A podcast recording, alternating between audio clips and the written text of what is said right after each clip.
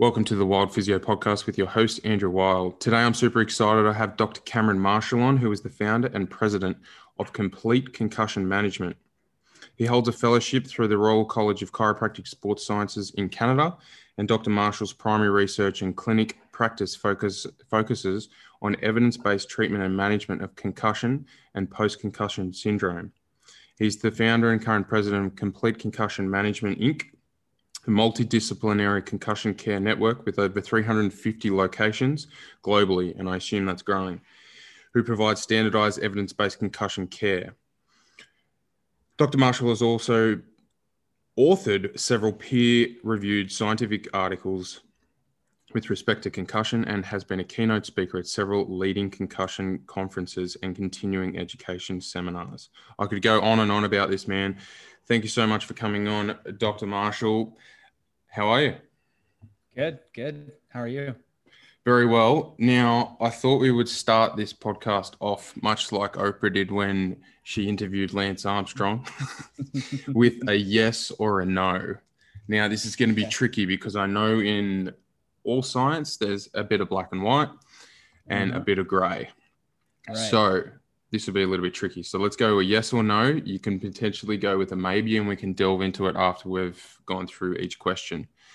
Okay. Ready? I'm I'm super intrigued and excited by this. All right.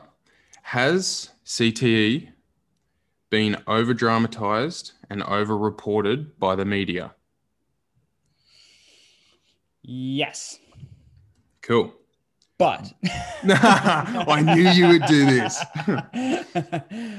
I, I, I mean, let me let, let, me clarify. Can you it clarify has, what CTE is first?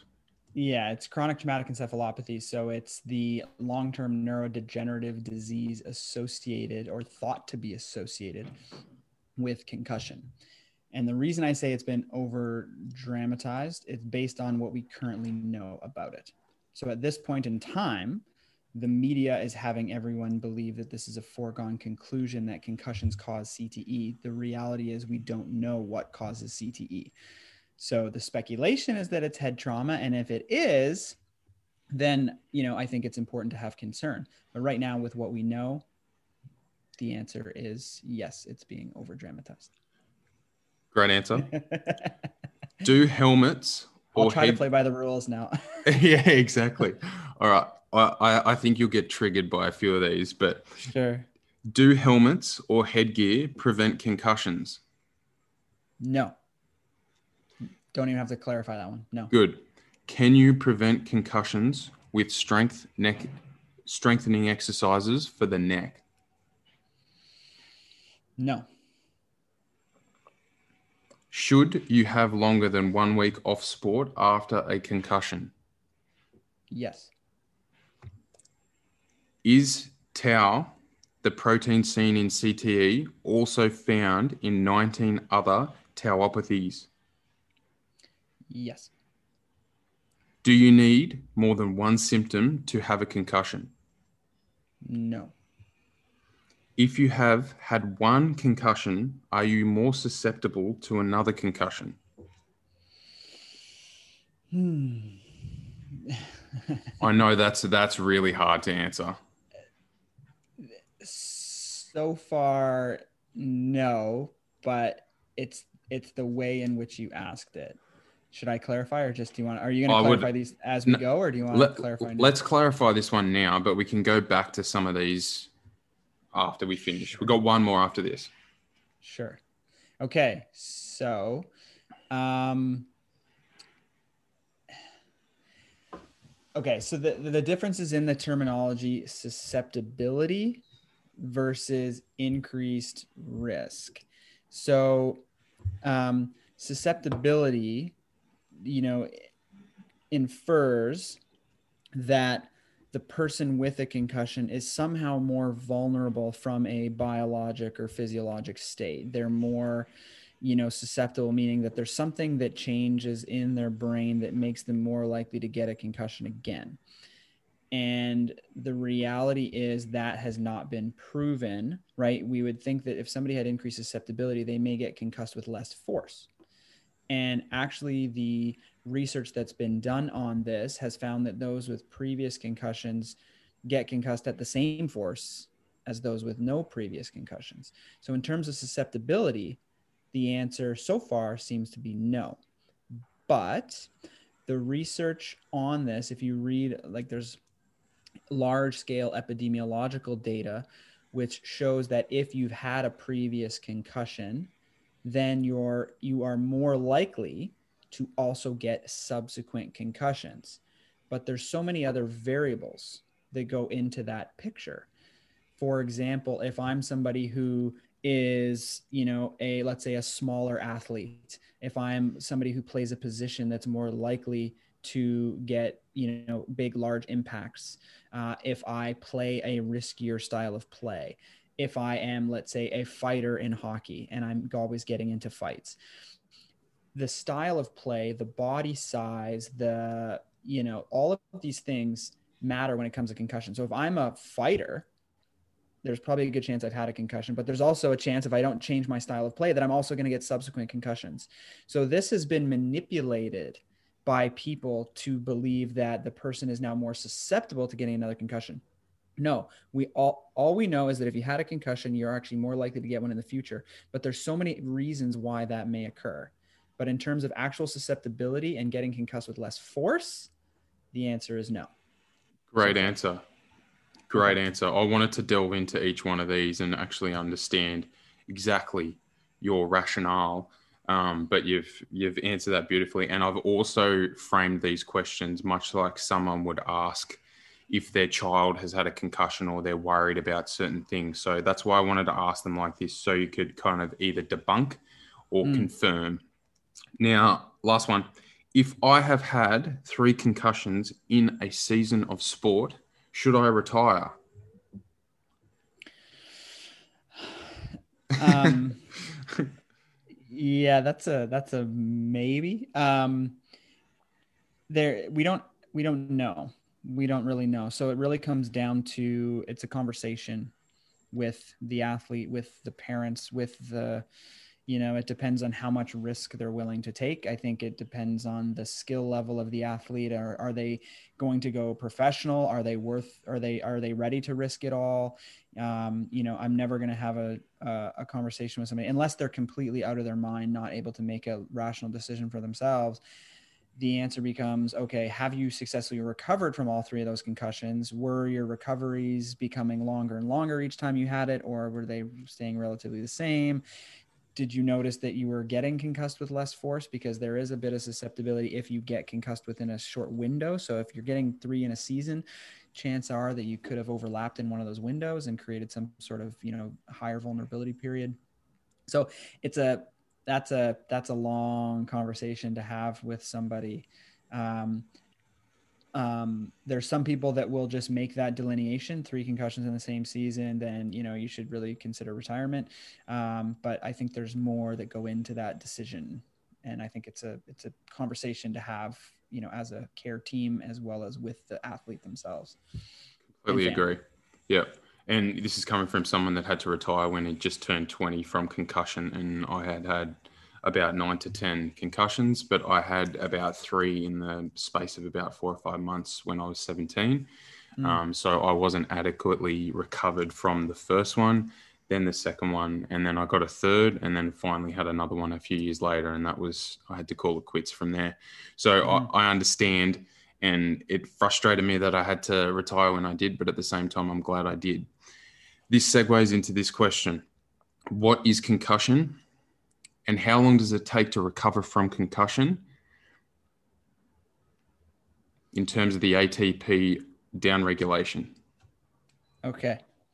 So, a concussion is a brain injury. It's also called a mild traumatic brain injury. So, there's kind of three, you know, broad classifications of traumatic brain injury of mild, moderate, and severe.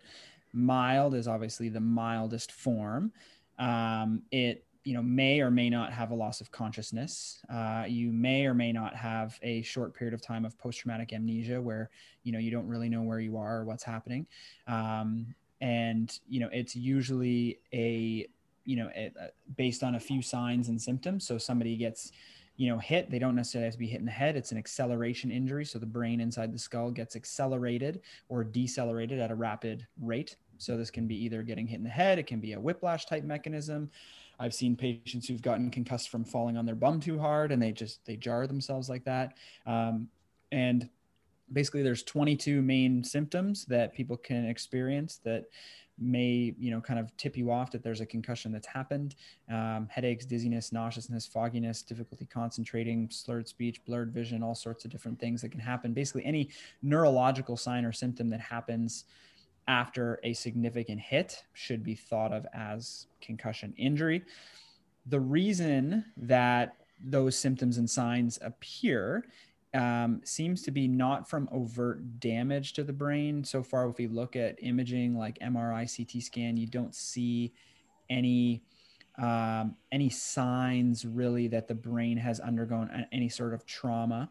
Um, you you can't really there's no you know focal areas of damage. We don't see these kind of you know dead spots that you would see on somebody with a more severe form of brain injury.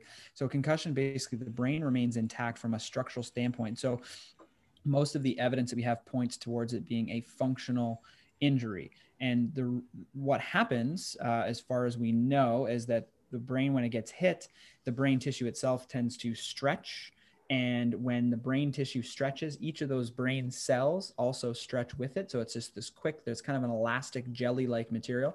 So the brain cells stretch and then they come right back together. But in the in the process of stretching, it kind of stimulates the brain. So it undergoes this electrophysiological firing frequency. Uh, for those that understand kind of physiology, you basically get depolarization and action potentials that happen. So you get this broad scale uh, electrical storm that happens. You basically just get a millions of neurons all kind of firing simultaneously and in a haphazard way. So because you're not forming normal, you know, connections that you normally would, you're, you know, potentially seeing stars when really it's just discharge of, you know, neurons kind of in the in the visual system. You may have have you know balance impairments, but that's not necessarily due to anything other than altered information coming into your brain and nervous system that's giving you false information that's making you be off balance or sway or your eyes will be moving all over the place or you know these types of things. So it's a functional injury. When the brain accelerates like that and that tissue gets stimulated you have this kind of short transient impulse of neurological firing which causes all sorts of crazy symptoms. And then usually after a minute or two things tend to calm down. And the athlete will generally say no no i'm good i'm good i'm ready to go um, but because of all that firing, what happens on the back end of that is a um, a mitochondrial issue. So you get an influx of calcium that comes into the cell. Calcium tends to have this high affinity for the mitochondria of the cell, so it tends to try and go there. And once it does that, it it effectively reduces our ability to generate energy, and that's the ATP molecule. So mitochondria are kind of the lungs of our cells. That they they they help us to process oxygen and make ATP and make energy. It's our metabolic framework. Now, if calcium gets in there and disrupts our ability to make ATP, what happens is we're burning more energy than we can actually produce. And so you get this energy deficit that starts to happen within a few minutes after the injury. And it keeps dropping and dropping and dropping. So anyone who's known anyone with a concussion or seen anyone or have had one yourself, you can kind of attest to the fact that you just get so fatigued afterwards. All you want to do is sleep. Um, and that's because of that drop in ATP. Now, the thing is that is not a permanent thing. And we see uh, in mice studies after about three days, it kind of turns the corner and starts to increase back up. Mice tend to hit full ATP recovery levels around day five uh, after injury. In humans, um, we keep dropping, dropping, dropping, and we start to increase gradually over time um, and generally hit back up to full levels around day 30 or so. So between four and six weeks is kind of the time frame I give to to people. Some studies have shown as long as six weeks. Others, most of the studies show uh, between three and four weeks. Yeah, yeah, uh, what I've seen you talk about before, it takes roughly 22 to 45 days to recover in terms of that ATP downregulation. And with a peak low of ATP of around around day five to seven, is that correct? Yeah, that's kind of a, a guesstimate. Yeah. Um, just based on almost extrapolating from the mice data, just seeing how that curve falls. most of the studies that have been done have been done by this Italian group, uh, and they use magnetic resonance spectroscopy to look at ATP levels. And we see the peak low in their studies at day three. But my assumption is that if mice are hitting their peak low around day three and they're fully restored by by day five, I would assume that because the way they study this is at day three and then not until day 15. So it probably continues downward beyond day three, but I mean that's that's purely just an estimate, um, you know, there. But if you, if you, think of how it's responding in mice, you can probably extrapolate that it's going to continue beyond day three and in a decline. Yep, really well answered. This is a really interesting point that I want to go through, and this kind of goes back to one of my first questions about whether you should retire if you've had three concussions in one season this is really important because you off, I've often heard you say the first concussion, you need to recover from that and make sure you don't get another one in that initial phase when you are recovering.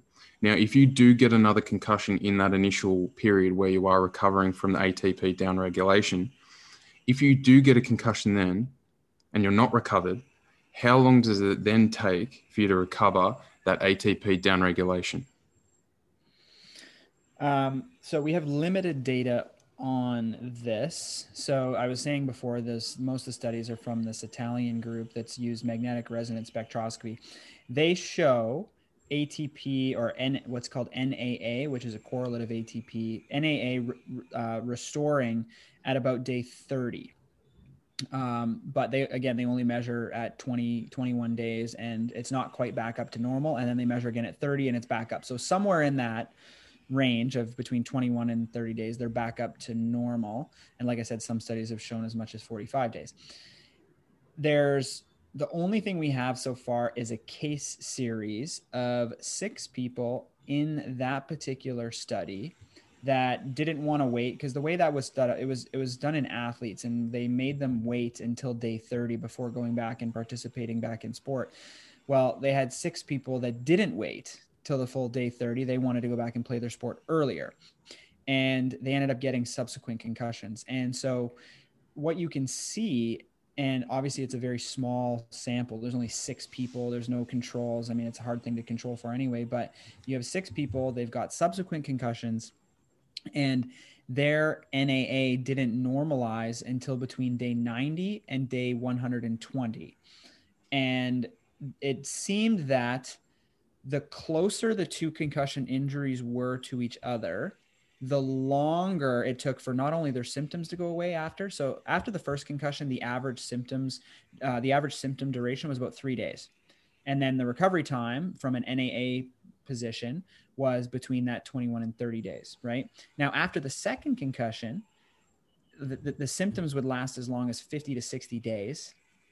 And then, so not only that, you're symptomatic for now two months and the NAA normalization, which is if you want to think of that in ATP recovery and kind of that vulnerability period, it was was anywhere from 90 to 120 days. So you're talking three to four weeks on the first concussion, and you're talking three to four months, you know, on the second one. So, yeah. So in theory, if someone had their first concussion, they've never had one before. In theory, they should have at least three to four weeks off before they get back to sport. Mm-hmm would you say that? Or is it it's more nuanced than that with making sure that they A get through the three to four weeks, but B they don't have any cons- persistent symptoms going forward? Yeah, I think there's a combination of that. I mean, um, it's it's tough because people always ask this question, and the question is, well, why don't we just tell all athletes that if you get concussed, you're out for a month? Mm the problem with that is that we already have a problem with reporting. We know that concussions are underreported. We know that 50% of athletes don't report when they get a concussion. And that's because they're afraid they might miss a week, right? The current kind of thought of most athletes is, oh, you get a conky, you're out for a week. Okay. But, and we still 50% are underreported. Now, if we just blanket statement made the rule that anytime you get a concussion, you're out for a month. A, the NFL would have a very hard time succeeding, as would a lot of professional sports, because you'd have half your roster sitting on the sidelines for the bulk of the season. And B, I think you'd end up with a lot more underreporting. So it's better. And I don't know, like, I'm hoping that this is all healthcare professionals listening to this, and because because the way that, um, you know, like I think from a safety perspective, it's better to have athletes have the mindset that oh, I'll be better when I'm better and I'm going to report this. And the sooner I do, the better, because we actually have a lot of evidence to show that when, if somebody continues to play with a concussion, they end up creating worse problems, right? You have increased glutamate release, you have increased body temperature, you have increased calcium uptake, you have increased uh, mitochondrial dysregulation. You create all sorts of problems by continuing to play with your concussion. So the sooner you report it, the better. So anything we can do to encourage athletes to do that, I think the better. Now, the way that our our clinics um, you know kind of talk to people about this is you know some people may be better sooner than others but really in our mind we're trying to do whatever we can to kind of get them to that point of you know three to four weeks on a timeline and we also want to see full function. We're not necessarily going to come out and say that to the athlete that hey you're going to be out for at least you know three to four weeks. We would rather say well you know, we'll see how long it takes. Everybody's different. You know, you'll be better when you bet when you're better, and uh, we'll just take it one day at a time. Because then it's it's you know, a if I just were to come out with my patient comes and sits down, I say it's going to be three to four weeks. They're going to go find the random GP that doesn't understand anything about concussion, and they're going to say, sign my letter because I have a big you know tournament or big game this weekend, uh, and that GP is probably going to sign off because they just don't have the education for the most part to realize that that's a really bad move. Um, so it's it's it's a very complicated question. So from a healthcare standpoint, I'm trying to get you know our clinics just in the mindset of like okay this is gonna be three to four weeks. So don't rush your follow-up visits you know? Don't try to get somebody in every single day because all of a sudden they've passed through stages and you're in a position where you have to clear somebody and it's only been 10 days we know that's bad we know that that's putting them in at risk for another one that's going to be twice as bad that's going to take them four times as long to recover so instead of that, it's okay, we're going to tell them they're going to be better when they're better. But in the meantime, as we're working with them, we're actually you know just taking our time and going through the stages right just kind of separating them a little bit by little bit so that we can get to that you know three to four week mark so that when we're actually making a return decision we feel pretty comfortable in making that decision especially if the person has full function right? Their balance is back to normal reaction times back to normal ocular motor processing all that stuff is bang on. And we know that kind of the metabolic side is on side with what you know the research says. All right now you know we're making a better decision for that athlete right? Yeah so they agreed. may hate they, they may hate it in the in the short term but it ultimately is going to prolong their career you know improve their quality of life after sport you know do all sorts of benefits but in the moment you know the the young you know rugby player just wants to play they you know so it's a it's a hard thing yeah, exactly. It does sound like to me, and I've heard you talk about this a lot. If you get one concussion, make sure you recover from that first concussion. Mm-hmm. That's the big thing because mm-hmm. you don't want subsequent concussions in that initial period while you are recovering. And that was one of mm-hmm. my downfalls. You know, when I was 17, I had one, had a week out because that was just what everyone did back then. and was just like, have a week out and you'll be fine. Came mm-hmm. back the following week and then had another concussion mm-hmm. and then had to have a month out. But after listening to this and also doing a lot of research myself under sort of your guidance with your podcast and everything, it sounds like to me, even in that four week period after the second concussion, I was still nowhere near recovered. And then subsequently, three months later, I had another concussion and mm-hmm. I was definitely not recovered from that after mm-hmm. the second concussion. So it makes sense that I had to retire in the end. And I'm glad that I did when I did.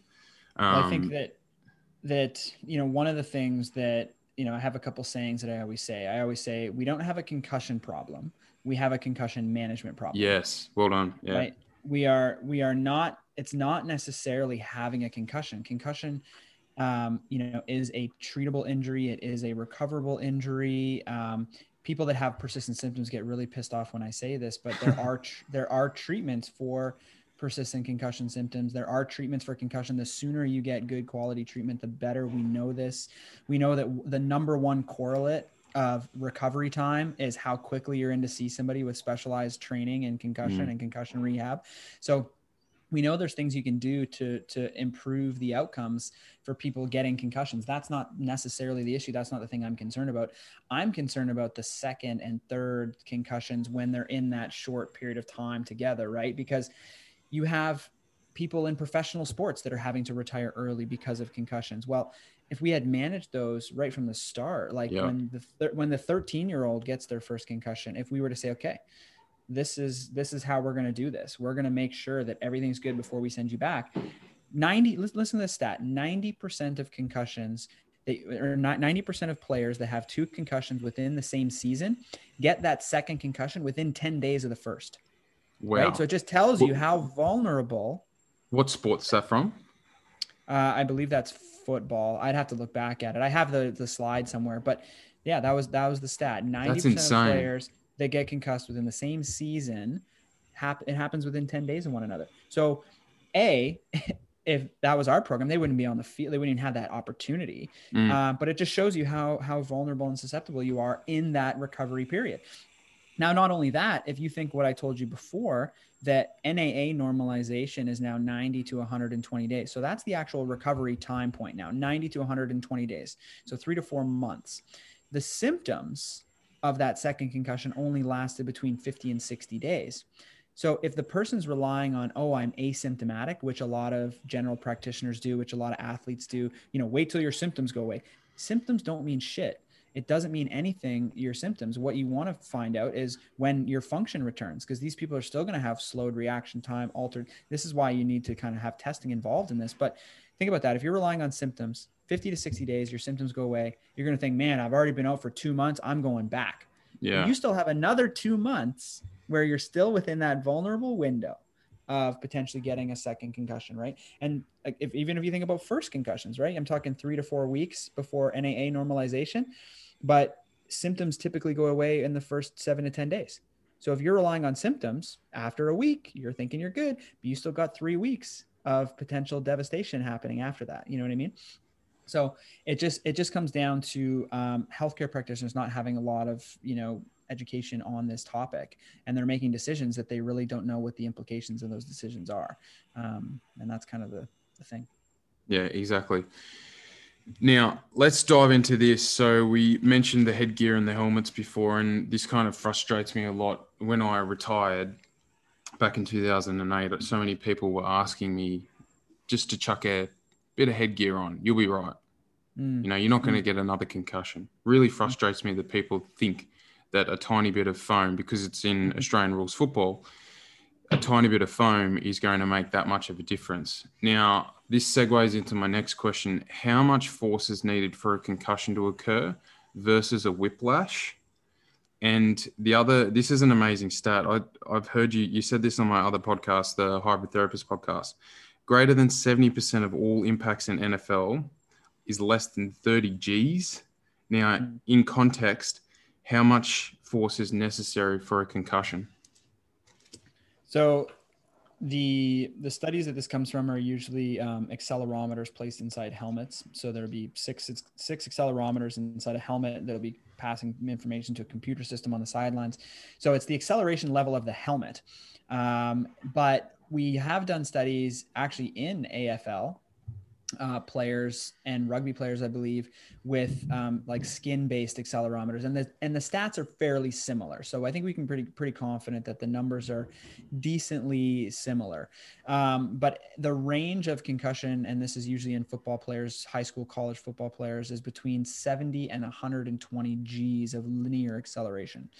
Um, there's, you know, prevailing thought that rotational acceleration is actually more important when it comes to concussion. I kind of think of it as more of a combination. It's whichever one passes the threshold is going to be the one that gets you, right? So if you have a small amount of rotational, but you also have a massive linear, well, in your case, the linear probably resulted in the concussion. But anyway, so 70 to 120 G's of acceleration. To put that in context for people, um, a sneeze is about three and a half G's. So if you were to sneeze and the movement of your head would be about three and a half G's. Um, uh, there were some other ones that I used to I used to have. Oh, the average header in soccer. So if you're going to go head a soccer ball, um, and you're aware that the ball is coming, the average header in like girls like middle school soccer and also it holds pretty true for college and high school as well is between 18 and 24 g's ish so kind of well below the threshold required for concussion right? And soccer is one of these sports that's putting headgear on people thinking it's going to solve their concussion problem but it's it's not necessarily going to do that. The g forces from heading are just far too low anyway. Um whiplash Quick, quickly is, on that quickly. Yes. if so if that's the case, if someone heads a ball 3,000 times in their career or 10,000 times in their career, are you expecting them to not have any long term deficits because of the regular heading, because the amount of force per head is actually quite low? Yeah, that's kind of so. There's this concept you're getting into a concept called subconcussive impacts. Yep. So the idea of a subconcussive impact is that you know maybe it's not enough force to cause a concussion injury where you actually have clinical signs and symptoms of a concussion but maybe those small hits over time are creating you know neurodegenerative disease or damage etc now we haven't actually been able to prove that this exists this is kind of more of a theoretical concept or framework that and really what this came from is the cte mm. uh, side of things. So, you know, CTE was first attributed to concussions, and and then it was well, you guys aren't really looking at any control brains. You know, you're only looking at people that have had multiple concussions in their career and also have signs, symptoms of dementia, and those are the brains you're looking at. So the criticism became, well, you're not looking at anybody who doesn't have a history of concussions or anything like that. So then they started getting control brains well, you know, I played football, but I don't have any concussion history. Um, you know, here's my brain as a control. Oh, shit, there's CTE, hmm. right? Mm. So rather than saying, hmm, maybe we're missing something, maybe this isn't related to concussions, maybe this is something different, maybe this is related to, you know, other things that are associated with tau deposition, like opioids or yes, you know, even, I want to talk about steroids this. or alcoholism or you know um, all sorts of different things can cause you know tau deposition. So rather than kind of thinking along those lines, the researchers said, oh, it must be the subconcussive impacts. All the micro traumas happening over time have led to this neurodegeneration. So then there became this huge interest in repetitive head head hits, not necessarily concussions specifically, but just all the little, you know, hits. So now you have things like hit counters, you know, in in in sports where they're looking at not just the the the actual acceleration, but they're looking at just the volume of of smaller hits over time. We don't really have any good evidence to suggest that subconcussive impacts do anything over time. It's purely speculative. Um, and uh, to me it, it, there's probably some threshold. Like if i think about this i think that there's probably some threshold where something's going to happen right? Like if i just tap my side of my head with my little finger like this eventually will that cause brain damage? Probably not right? Like you need you need to have some level of force. Now if i were to you know do this back and forth for you know i don't know years would that do anything or do i need do i need more than that right? So what's the threshold that actually becomes sufficient to create let's say an inflammatory response of some kind or you know what they call this kind of mi- microstructural you know kind of little damage that may happen there's probably some sort of threshold right? So if you look at let's say a g-force spectrum concussion yep. is happening 70 to 120 g's. And actually if you look even beyond 120 g's now you're getting into subdural hematomas mm. and more severe forms of brain injury because those are also from acceleration all right? If you actually stretch that those cells too hard they they rip apart. And now you have physical damage. If you stretch those blood vessels too hard they rip apart and now you have bleeding right? But concussion happens before that, right? So yep. you first get that little stretch, you don't get any breaking. you just get the little stretch. Now, probably before you hit clinical symptomatology of concussion, maybe let's say between, you know, 50 and 70 G's, maybe now you're getting into maybe like a little kind of minor inflammatory response or a, you know, maybe a little bit of a stretch, but nothing clinically perceivable that's causing microstructure, right? But then below, let's say, you know, that that 30 G's, you know maybe you're not getting anything but we don't mm. know you know what is a subconcussive impact right and i read this paper and it was really interesting they said you know defining something by what it is not yeah. does not give us a good definition of what it mm. is, mm. right just saying that well, it's subconcussive that just means it's a force less than concussion exactly so what does this mean? Like if I if I have a sneezing fit and I sneeze five times in a row, that's three and a half G's each time. Is that going to add up now to cause brain? No, it's not. Like I just don't believe that it can. So you so, think the you think the thresholds around that thirty G's and under? You would say that's it's it's. I know it's so hard to say, but by by the sounds of what you're saying to me right now, that repetitive headers in soccer probably aren't going to be enough force for a subconcussive knock to accumulate. I wouldn't. I wouldn't assume that. I, well, just, this is such an important point because I feel like so many people think these type of things are going to cause you know long-term issues. And even for me you know when i had to retire i thought little knocks to my head here and there were going to give me a concussion. Like if someone accidentally bumped into my head or something like that or i hit my head on the you know a, a bench or anything i was mm-hmm. like oh shit that's giving me a concussion. But it's just not enough force is it I did a podcast last week and I called it um, "You You Are Not That Fragile." Yeah, because it's just it's you you need in order for a concussion to happen, you need to have the brain accelerate to a sufficient enough level that you actually stretch the brain cells to a sufficient enough amount mm. that you get you get the membrane of the neuron to deform enough that you're going to get ion exchange because before that you just haven't done anything do you know what I mean? Like there's just there's nothing that has occurred, right? Your your brain has moved around, but it actually hasn't stretched anything to a sufficient enough degree to cause depolarization, which then becomes the concussion injury. You just you need you need a tremendous amount of force to get the brain to stretch to that degree. Yeah. So little bumps, things like that, like it just it's just not enough not enough force. Now, people will get symptom flares when this happens, right? Especially if you've had concussion before or you're dealing with persistent symptoms. Somebody bumps you, you're going to get potentially a flare in symptoms. Now, that's not necessarily another concussion injury. That could be a whole bunch of different things, right? We talked about whiplash being less force. The symptoms of concussion and whiplash are identical. A lot of patients with persistent concussion symptoms actually have just ongoing whiplash issues that are causing the same symptoms. So they think it's brain, but it's actually neck related. So if you have a neck dysfunction, somebody bumps you even slightly, neck dysfunction can happen with less force. So, you know, a good sneeze can throw your neck out, right? You can sleep on your neck wrong and wake up not be able to, to move it, right? So these little bumps may jar your neck a little bit, which may then start to make your muscles tense up around your neck, which then starts to give you headaches, starts to affect how your eyes move, starts to make you feel dizzy and off balance, which then creates, you know, anxiety. Oh crap, I've done this again. Anxiety. A lot of people hold tension in their necks. Anxiety will cause the same symptoms confusion, fogginess. You can't think straight when you're in an anxious, kind of panicked state. So then all the symptoms start to manifest, and you think, I've damaged my brain again.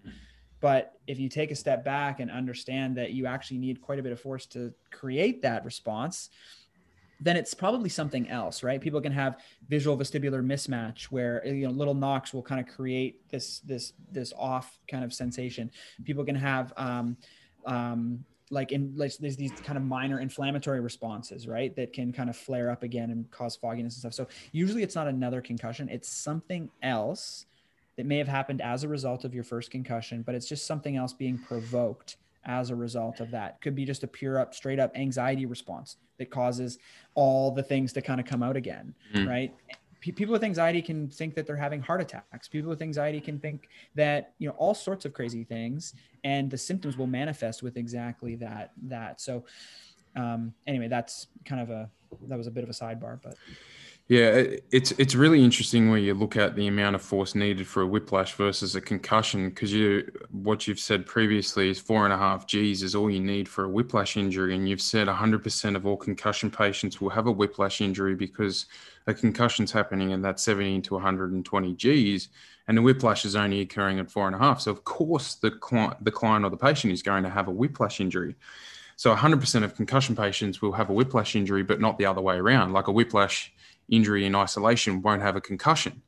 Yes. Can you just delve into that a little bit? And while you're there, what do you do to delineate between the two? So, um, the uh, I'll answer the first question first. The concussion injury happening 70 to 120 G's. So obviously, you know, your head and your neck are connected. So anytime you're going to have 70 to 120 G's happening at the head, you're going to probably get, you know, similar type forces happening through the neck, probably just a little bit less. And, but if you flip it, you know, if you get four and a half G's to your neck, you know, you may have slightly more going on in the head, but probably not enough to cause concussion injury. Now, a really bad whiplash can now accelerate the head to 70 to 120 Gs, which could now start creating concussion injury in the brain. Um, delineating the two is very challenging because the symptoms are very similar and um, a lot of this comes down to kind of manual examination. Does the person have you know radicular symptoms down the arm? Do they have you know muscle spasm in their neck? Can i recreate the symptoms with palpation on certain trigger points in the neck? Um, those types of things. Um, concussion is almost like a almost a diagnosis of exclusion but it's become the default diagnosis. In my opinion we're probably overdiagnosing concussions um, but it's better to do that because there's more liabilities for getting it wrong, right? If you're a healthcare professional and you miss the concussion and that person ends up having issues, you know that's going to come back and bite you. So you're better off as a healthcare professional just to treat it like a concussion. Oh you got hit you have headaches dizziness um, you know visual disturbances. I'm going to call that a concussion you know every single day but i'm also going to tell the patient we don't actually have any way of knowing if it's concussion or if it's potentially whiplash, but I'm going to treat you as if you have both. So I'm going to work on your neck. I'm going to start doing rehab exercises. I'm going to keep you doing range of motion. I'm going to work on neck proprioception, but I'm also going to look at concussion and have you start ramping up your physical exertion for blood flow. I'm going to start having you do vestibular stuff and eye tracking stuff all simultaneously. I actually gave a presentation at a conference um, probably three or four years ago now. But I actually proposed that we do away with the term. It, it wasn't really well received. So, but the, the the proposal was that we really can't separate these two. We have no way of definitively diagnosing concussion. Um, the symptoms overlap. The mechanism of injury is the same between whiplash and concussion. They're both acceleration deceleration injuries. And so I said we should be looking at this as a craniocervical acceleration syndrome. It's a constellation of symptoms that come from acceleration of the head and neck. It, which one's causing, which one's driving, which one is, and we don't know. And so, but thinking about it globally like that, we're going to treat the head and the neck. But people aren't doing that. People are going, oh, it's a concussion, just rest and that'll be fine. You know what the worst thing to do for a whiplash person is?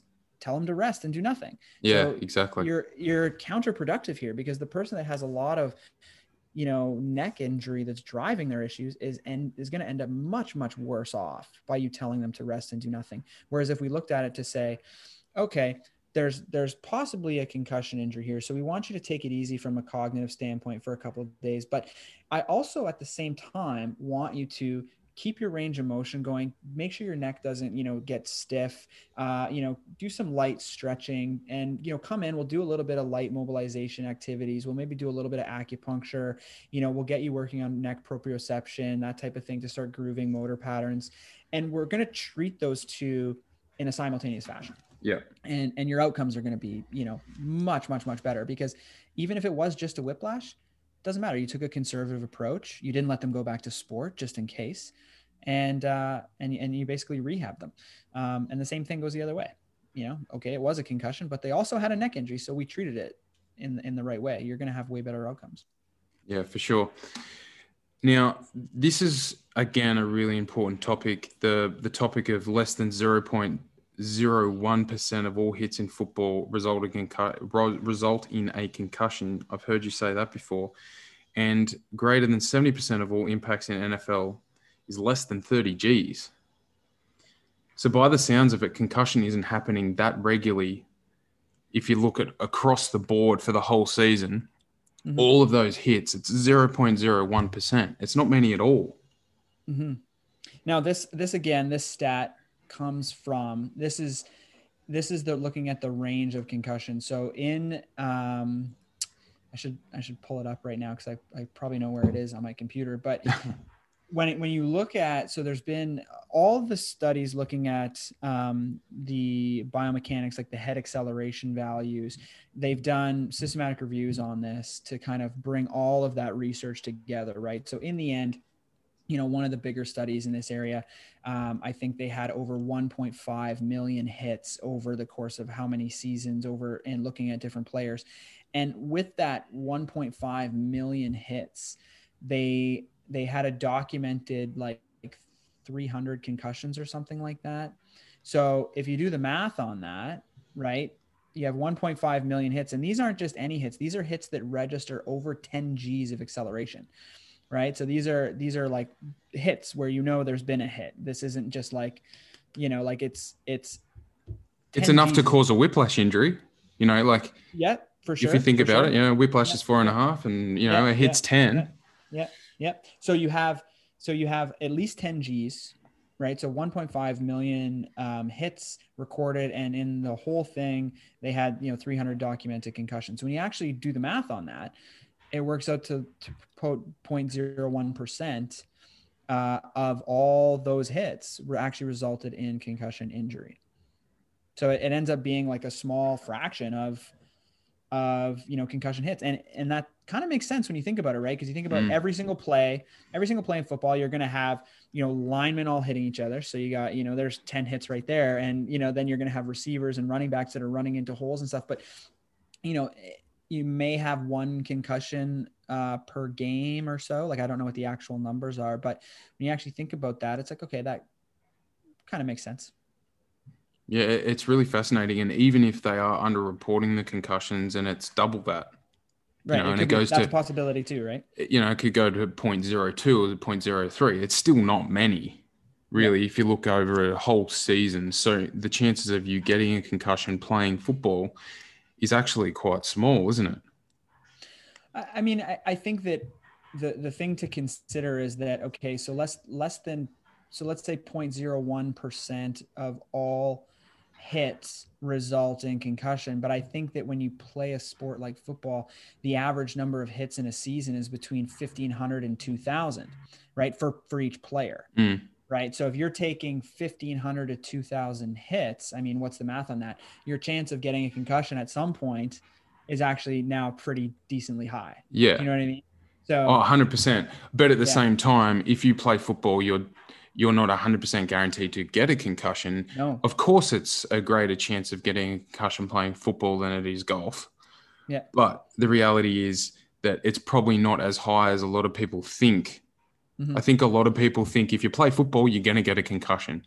But that doesn't mm-hmm. necessarily mean that you definitely will if you're playing a contact sport. Yeah. Obviously, the chances are higher than most other right. sports, but Right. And it depends on a lot of factors, like what position you play. Exactly. it really makes a huge difference. Um, it depends on, you know, what your style of play is and, you know, how risk taking you are. Like there's some running backs that I've played with that would just, you know, they would go like and try to bowl people over. I mean, you're putting yourself more at risk from the person who's going to try and, you know, juke and dance and, you know, get away from people trying to hit them. So it just depends on, on a lot of different factors. But, um, like for example we did the we did the math on mma and it was something like um, 15% of all mma fights so even just individual fights 15% no 15% of mma fighters so so there's um, uh, have a chance have a chance of getting a concussion in in each fight so there's like if you step into the ring, you have a 15% chance that you're going to get a concussion in that particular fight. So that's a that's a high that's a pretty high number, right? Like you you know you put that over you know 10 fights a year, um, and it's almost guaranteed. You know. Yeah. Um, so that's a lot higher than than a sport like rugby or football, which those are the highest in terms of team sports. Um, but when you actually look at the number of contacts that are happening, it, it's a low percentage that actually result in concussion. And I say that mostly just to let people realize that, you know, we are not that fragile. Like I'll have a patient mm. says, "Oh, I bumped, I bumped my head on a counter, and you know, I, I think I have a concussion." And you're like, "Well, mm, let's think about this, right? Like, all these hits that are happening in football, like less than you know one percent of those are, are causing concussion injuries. So the fact that you bumped your head on the counter, it's a low chance that you've done enough. You know, that's a that's a football hit, like you know. Exactly got two more questions because I could talk to you about this for hours. I think we need to do a we need to do a part two because I've got I've yeah. literally got another twenty questions I want to ask. but this one here, I think this is more something that people would probably want to ask you, the general public. Can you speed up the recovery of the ATP down regulation, or is it something that you literally just need to give it time because you can't speed up that physiological process? So, I mean, I think there's there's um, when you understand the physiology of it, there's a there's a few interesting things that could potentially be therapeutically beneficial. We don't have a ton of evidence on it, um, but there's a couple things. So, one, magnesium and calcium kind of operate on a teeter totter, and and magnesium it works to actually block the uptake of calcium into the cell. So if you have adequate levels of magnesium prior to getting hit, you could potentially there's there's rationale to assume that you might actually end up with a less severe concussion or at least the symptoms may be better or the metabolic recovery may be faster because if you get less calcium coming in, you have less disruption of the mitochondria. So they're offline for a shorter period of time. Now, again, this is purely theoretical um, based on that. But magnesium is one of those things that most athletes are deficient in. It, you know, we sweat it out and it's not really that high in a lot of our diets. And so it's one of those things that I recommend that any contact athlete just supplement with anyway.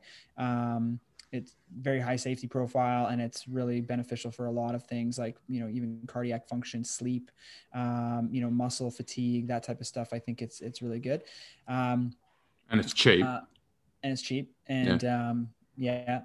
And so that's one that could be you know potentially i don't want to say preventative but kind of in a preventative or prophylactic thing you'd want to take just in preparation for. And um, the other one is um, is um, creatine.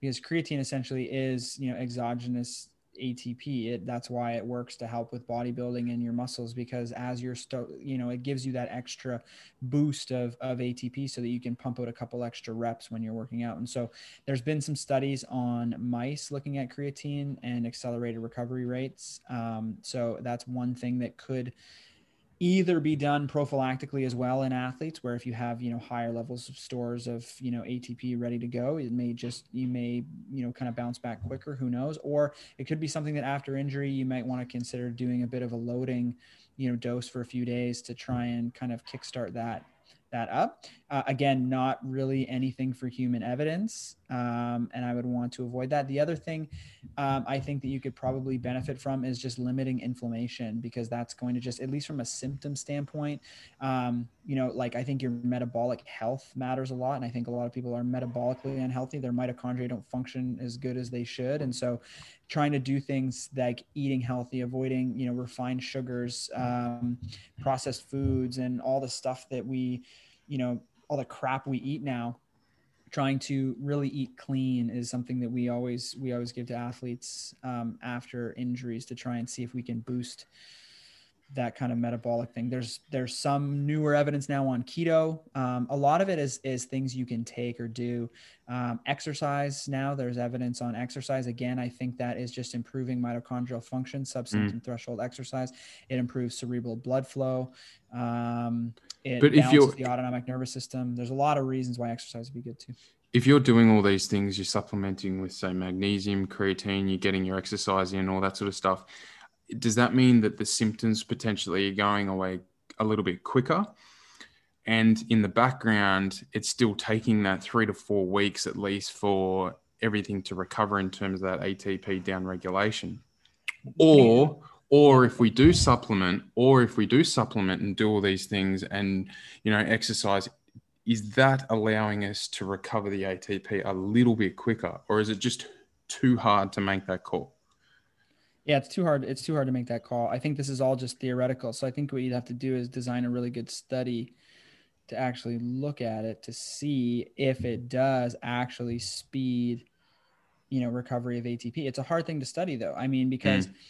Everyone's concussion, I mean, theoretically you could have differing severities of concussion injury depending on how many, you know, cells are involved. You may have, you know, slightly different levels of ATP deficits. You may have, um, you know, I think it's hard to control I think the best thing to do would probably be you'd probably start studying it in animals, mm-hmm. um, mm. and you can control the amount of force on the impact. You can you can kind of try to make sure that everyone's starting from an equal playing field, and then gradually, you know, and and they've done this before with things like keto, and they're showing that you know, but I don't know if they're looking at necessarily ATP or if they're looking at you know other factors. Um, you know they'll they'll often call the animals after and look at um, you know various things like tau deposition and whatever else you know you may see um, various compounds that are you know upregulated or downregulated after after injury. So it's just we don't we don't know. It's purely theoretical. I think that there's um, it's one of those things right now it's like we look at it like well it can't hurt and it may help. Okay you know safety profiles there you know we would do it. I would still as a clinician i'd be still holding them out. Like i'm not doing this to try and get them back to play faster. Um, i'm just doing this to help them feel better and you know hopefully hopefully have a, a better chance of being outside of that window whether they are or not that not been proven yeah, really well answered. Now let's go back to neck strengthening. So you've said in my OPA styled yes or no answers um, that neck strengthening exercises do not prevent concussion. Can we dive into that, please, and why neck stiffness is what we're more after? Um, and also talking about the peak acceler- acceleration of the head and the brain and all that sort of stuff. Fire away. Okay. Um, like I said, concussion happens at 70 to 120 G's of acceleration. Now, the um, studies that have reconstructed impacts using uh, modeling and game footage and slow motion cameras to capture when that individual hits that peak acceleration level. And there's a study that was done by Viano uh, in 2007 that I always quote because it's just a really you know cool study. But basically, they looked at when, and it was NFL players. They looked at when do they hit peak acceleration. And they found that peak acceleration of the player getting hit, who is usually the one getting concussed, is between the first six and 20 milliseconds after impact. So basically, by the time they make contact, that concussion's already happened, yep. right? So they're already at peak acceleration within the first six to 20 milliseconds. So there's also evidence back in the day, and this actually started in the 40s, where they found that neck stiffness, and this is a study they did on cats, where they would try to give cats concussion injuries.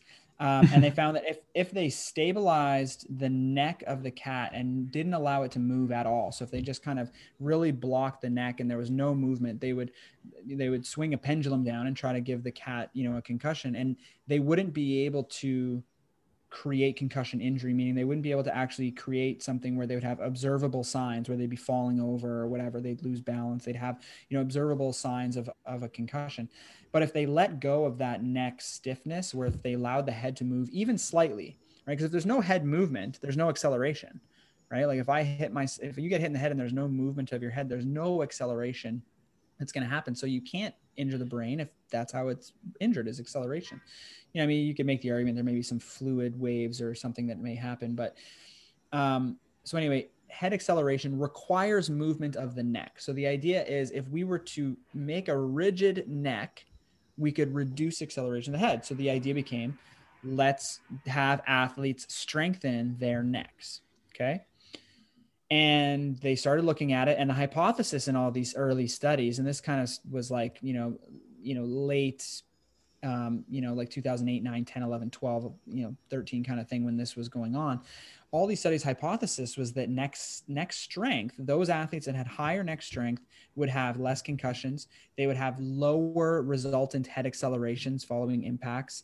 Um, all of these things, and it was all it didn't matter they found that those that had the weakest necks were getting hit just as hard as those with the strongest necks. Their heads were undergoing just as much acceleration.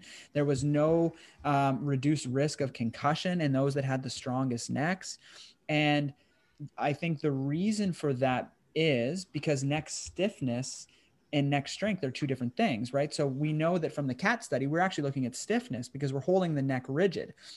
But neck, in order to have neck stiffness, you need to have good neck strength, but you also need to have time to contract the muscles of the neck to make the neck stiff right? When you're playing a sport, your head is moving around, your head's on a swivel. You may be a receiver looking over your shoulder. So you're not actively contracting your neck. So the question is, how fast, if I needed to, contract my neck is is you know to get that strength to make it stiff how much time would i need and when you look at like eeg studies on this from from biomechanical studies of of, of neck muscle activation it takes you sorry i'm just gonna i guess i can't mute that can i anyway, my Slack is going.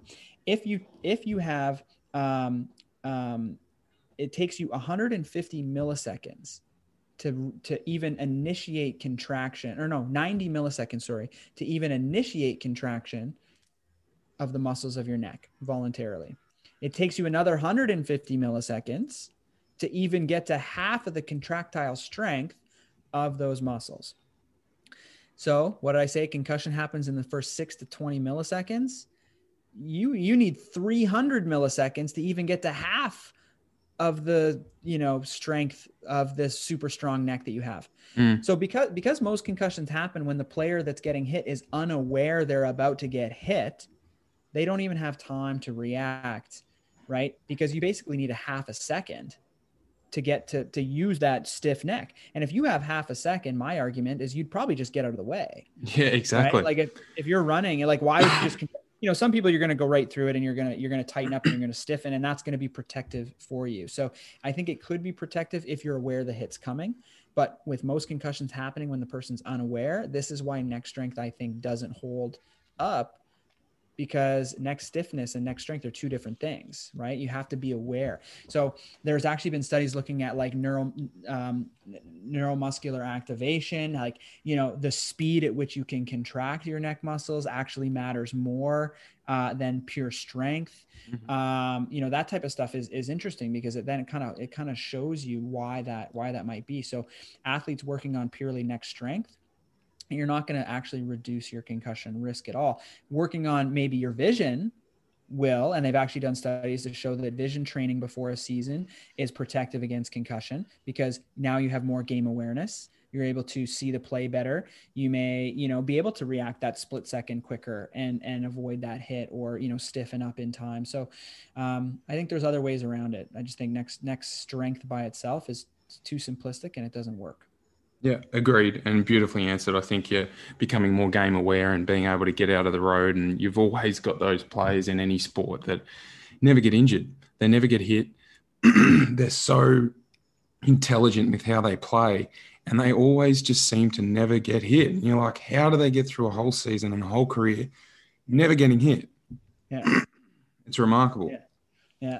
But that's and like and maybe that's yeah, exactly, and maybe that's something that we need to focus on more than focusing on the next strengthening. Focus on these these women and men getting better at just be, becoming better at their sport so they can get out of the way and they mm-hmm. become better at their game sense and then mm-hmm. potentially that is going to reduce the the potential risk of getting a concussion purely because you're just getting out of the way all the time mm-hmm.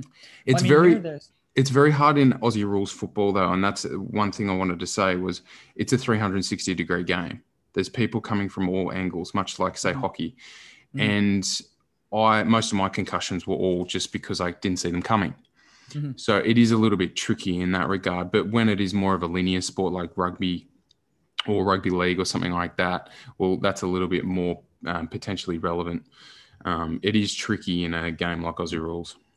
Yeah, if somebody's coming from behind you, you know, you have no no chance. I mean, even football, you know, it's it's for the most part a linear game, but you know the ball the the player that's going to hit you is in front of you and you're looking over your shoulder to catch exactly. coming from from behind you.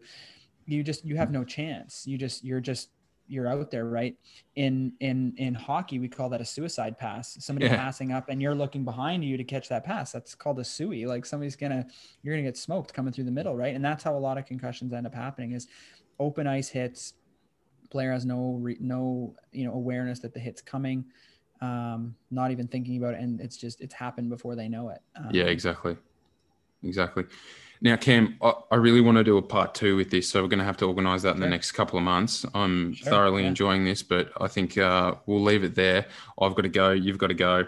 So, have you got any final last thoughts? Um, one thing I do want to dive into next podcast is CT. There's a lot to unpack there. Have you got any last final thoughts for all the listeners out there? Out there? No, I think that um, you know just the the idea that if you're going to be in this space like make sure like especially from a from a from a clinical standpoint um, you know i think there's and i know that your, your podcast listeners are probably mostly physios like i mean there's a huge opportunity for physios to get involved in this space both from a rehab perspective but also a return to sport you know testing perspective. I think that's that's kind of what ccmi does um, is provides that training and education um, and, and also the platform and tools to be able to do it. So i think that if you are a clinician in the space then you know do what you can to get educated on it. If you are going to see patients with concussions it's a really cool field uh, it's you know evolving rapidly obviously and the fact that there's you know a huge opportunities for pts to to kind of get involved i think that's that's just huge. But make sure you make sure you do your homework and find out you know how how to do it right because yeah. there's you know kind of a lot at stake if if you don't. But um um, yeah, that's that's all I'd say. And for those that are listening as athletes and things like that, just because I said it's a month, don't not report your injuries because yeah. I think that that's really the biggest thing. Like we know that it all comes down to recovery time, and so if you are smart about it, you can you can actually you know increase your career time. You can play for longer. You can have a more successful career by just taking these things seriously, right? It's like any injury. If you have a shoulder injury and you don't take care of it, guess what's going to be the downfall of your career? You're going to retire because of shoulder injuries or knee injuries or whatever it may be. You're going to wreck your body and not be able to play for as mm-hmm. long. But if you just take the time now, you'll be able to do more later right and i think that's something is is we have such a short term view process a lot of times as humans um, and we need to be thinking more long term and so um, that would be my advice for the athletes Agreed. And recover from your first concussion. I think that's a real Number huge. That's a huge takeaway. Um, now, Cam, thank you so much. You're a wealth of knowledge, and let's do it again soon. Where can all the listeners find you? And also for the physios out there that want to learn more about what you do and also the courses and everything that you have, even your podcast, um, where can we find you, mate? Uh, okay, so social media um, at concussion underscore doc um, and that's on Instagram and Twitter. Um, at Complete Concussions with an S, Complete Concussions, uh, on Instagram, Facebook. Um, Twitter is at CCMI Concussions, just because Complete Concussions didn't fit. Um, and if you go to CompleteConcussions.com, you'll see kind of our clinic certification program um, with training programs and stuff like that. Um, and you'll be able to kind of do more more there. But uh, podcast is Ask Concussion Doc. Um, so you can find that on various podcast platforms. YouTube, we have throw up a lot of videos on YouTube and stuff like that too. Patients and and uh, clinicians. So uh, you can find me somewhere. Yeah, exactly. The the podcast is great, by the way, and also big fan of your videos where you describe, you know, what concussion is, you use a whiteboard and all that sort of stuff. it, it is yeah. very easy when you've got a whiteboard because it's a little bit easier to, for people to conceptualize when you're, you know, drawing yeah. things on the whiteboard. So, if you're really interested, um, dive into all of um, Cam's content because it is great. Um, this podcast is live on Apple Podcasts, Spotify, and Google Podcasts. Um, thanks again, Cam. Let's do it again soon. And as usual, guys, stay strong.